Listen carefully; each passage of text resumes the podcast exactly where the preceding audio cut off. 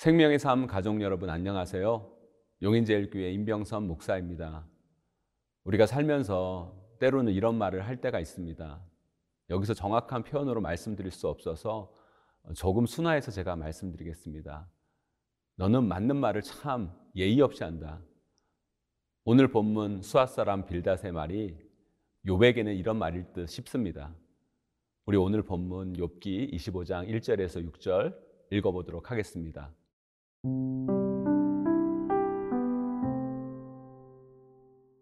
욥기 25장 1절에서 6절 말씀입니다. 수아 사람 빌닷이 대답하여 이르되 하나님은 주권과 위엄을 가지셨고 높은 곳에서 화평을 베푸시느니라. 그의 군대를 어찌 계수할 수 있으랴? 그가 비추는 광명을 받지 않은 자가 누구냐 그런즉 하나님 앞에서 사람이 어찌 의롭다 하며 여자에게서 난 자가 어찌 깨끗하다 하랴?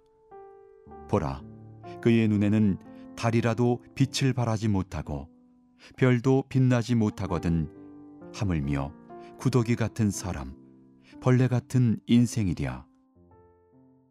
욥의 친구 수아 사람 빌닷은 고난과 아픔 가운데 있는 욥에게 하나님을 이렇게 소개하고 있습니다. 2절 말씀입니다. 하나님은 주권과 위엄을 가지셨고 높은 곳에서 화평을 베푸시느니라. 맞는 말이죠. 어, 하나님은 이 땅의 주권자이십니다. 그리고 위엄을 가지고 계시고 우리 하나님은 이 땅에 질서를 세우시는 분이십니다. 또 하나님에 대해 빌닷은 이렇게 말하죠. 3절입니다. 구의 군대를 어찌 계수할 수 있으랴 그가 비추는 광명을 받지 않은 자가 누구냐 맞습니다. 어, 정확하게 맞는 이야기입니다. 하나님은 크신 능력을 가지고 계신 분이십니다. 하나님이 이 땅을 통치하시고 이 땅을 다스리시는 분이십니다. 그런데 이 빌닷의 하나님에 대한 소개는 서론에 불과합니다. 4절부터 이어질 이 결론을 요백에 이야기해 주고 싶어서 빌닷은 장황하게 하나님에 대해 이렇게 말하고 있는 것입니다. 사실 이 이야기가 빌닷이 요백에 하고 싶은 말인 거죠. 4절에서부터 6절 말씀입니다. 그런즉 하나님 앞에서 사람이 어찌 의롭다 하며 여자에게서 난 자가 어찌 깨끗하려 하랴 보라 그의 눈에는 달이라도 빛을 발하지 못하고 별도 빛나지 못하거든 하물며 구더기 같은 사람 벌레 같은 인생이랴 지금 빌닷은 요백에 무슨 말을 하고 싶은 겁니까? 요백에 찾아온 이 고난 요배 친구들은 이 고난을 인과응보로 설명하고 있습니다. 욥, 네가 당한 이 고난은 그냥 온 게 아니라 분명 네가 잘못한 일이 있고 죄를 지어서 나타나는 문제일 거야.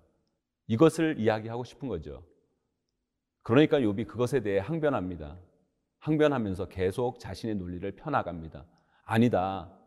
나는 하나님 앞에서 잘못한 게 없다. 지은 죄가 없다. 내가 당한 이 고난은 내 죄 때문에 당하는 것이 아니라 분명히 하나님의 다른 뜻과 계획이 있을 것이다. 내 죄 때문에 이 고난이 찾아온 게 아니다.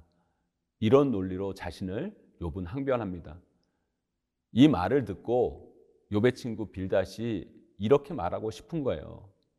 하나님 앞에서 사람이 어떻게 의롭다고 하며 여자에게서 난 사람이 어떻게 깨끗하다고 말하냐.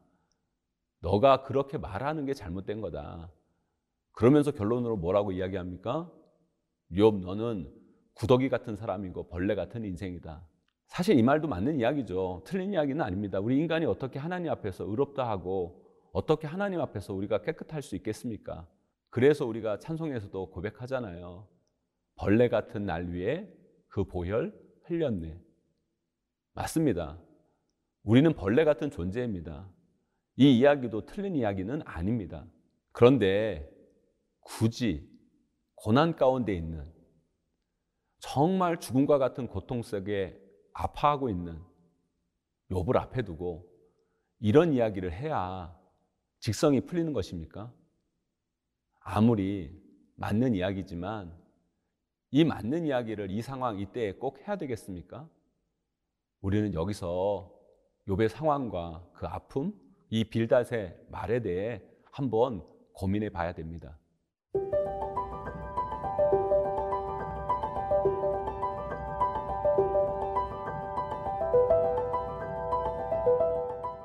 사랑하는 생명의 삶 가족 여러분, 아무리 맞는 말도 상대방의 이해와 마음에 전혀 전달되지 않는 말이 있지만 그 맞는 말이 또한 상대방을 이해시키고 감동시켜서 그의 삶을 바꾸는 말도 있습니다. 우리 크리스찬들은 진리를 가지고 있는 사람들입니다. 한마디로 맞는 말을 알고 있는 사람들이라는 뜻입니다. 그러나 우리가 아무리 맞는 말을 가지고 있다 하더라도 그 맞는 말이 상대방 마음에 다가가서 상대방을 변화시키고 상대방을 살리는 이야기가 될 수도 있지만 맞는 말이지만 그 말이 상대방의 외면을 받는 말일 수도 있을 것입니다. 저는 예전에 지하철에서 전도하는 한 분의 목소리를 들은 적이 있습니다. 예수천당 불신지요. 그분은 진짜 맞는 이야기를 하고 있었습니다. 전혀 틀린 이야기를 하고 있는 것이 아닙니다. 그리고 저는 그 말을 지금도 인정하고 믿고 있습니다. 그런데 저는 그 소리를 그 지하철에서 외면했고 그 이야기를 부끄러워했습니다. 집에 가서 곰곰이 생각해 봤습니다. 나는 목사인데 왜 지하철에서 외치는 그분의 목소리를 외면하고 부끄러워했을까? 그분은 정말 맞는 이야기를 하고 틀리지 않는 이야기를 하고 있었는데 왜 나는 그 말을 믿고 있는 크리스천임에도 불구하고 나는 그 소리가 싫었을까? 집에 가서 심각하게 고민한 적이 있습니다. 그분은 맞는 이야기, 정확한 이야기를 했지만 그 이야기를 듣는 어느 누구의 상황과 형편도 모른 채 그들의 마음을 전혀 생각하지 못한 이야기였기 때문에 정확한 이야기였지만 그 소리가 그 사람들에게 외면받고 공허한 이야기가 되어 있었습니다. 물론 우리가 사람들이 듣고 싶어 하는 이야기, 원하는 이야기만 해줘야 한다는 이야기를 제가 말씀드리는 것은 아닙니다. 때로는 사람들이 듣기 싫어하는 이야기일지라도 그것이 진리이고 하나님이 전하라고 한다면 우리는 가감 없이 담대함으로 그 말씀을 전하는 것, 그것도 우리에게 필요합니다. 또한 사람들의 상황과 형편을 우리가 복음을 전하지 않는 것에 대한 핑계거리로 삼아서도 안 됩니다. 그러나 역시 우리가 잊지 말아야 할 것은 우리는 진리의 말씀을 가지고 있고 그 진리를 전할 때 무엇보다도 그 말을 듣는 사람들에 대한 사랑의 마음, 그리고 그 사람의 마음을 이해하고 그를 변화시키고 살려야 한다는 이 목적을 잊어버려서는 안 된다는 사실입니다. 오늘 본문의 욥의 친구 빌닷의 말에는 그게 빠져 있습니다. 욥에 대한 사랑과 이해가 빠져 있습니다. 아니 본인은 그것이 있어서 말한다고 하지만 그 사랑과 이해는 자기 편향일 뿐입니다. 그 존재에 대한 깊은 이해도 없고 사랑도 없는 맞는 이야기를 하니까 오히려 그 말은 그 사람을 살리는 이야기가 아니라 그 진리조차도 외면받게 하는 말이 되어 버렸습니다. 사랑하는 생명의 산 가족 여러분, 여러분들은 맞는 이야기를 어떻게 전하고 있습니까? 여러분들은 그 하나님의 진리의 말씀을 어떤 모습으로 전하고 계십니까? 사랑과 이해의 광주리에 담아 그 진리의 말씀을 전할 때 그 말은 그 사람을 살리고 변화시키는 감동의 말이 될 것입니다. 이것을 꼭 놓치지 않는 우리 모두가 되시기를 주님의 이름으로 간절히 축원합니다.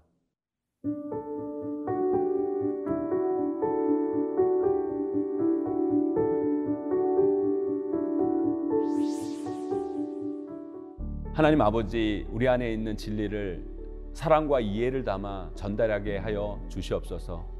그래서 그 진리가 외면받는 말이 아니라 그 사람을 살리고 변화시키고 세우는 말이 되게 하시고 생명을 구원하는 하나님의 사람으로 세워지게 하여 주시옵소서. 예수님의 이름으로 간절히 기도드립니다.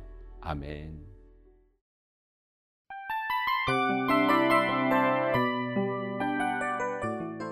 이 프로그램은 청취자 여러분의 소중한 후원으로 제작됩니다.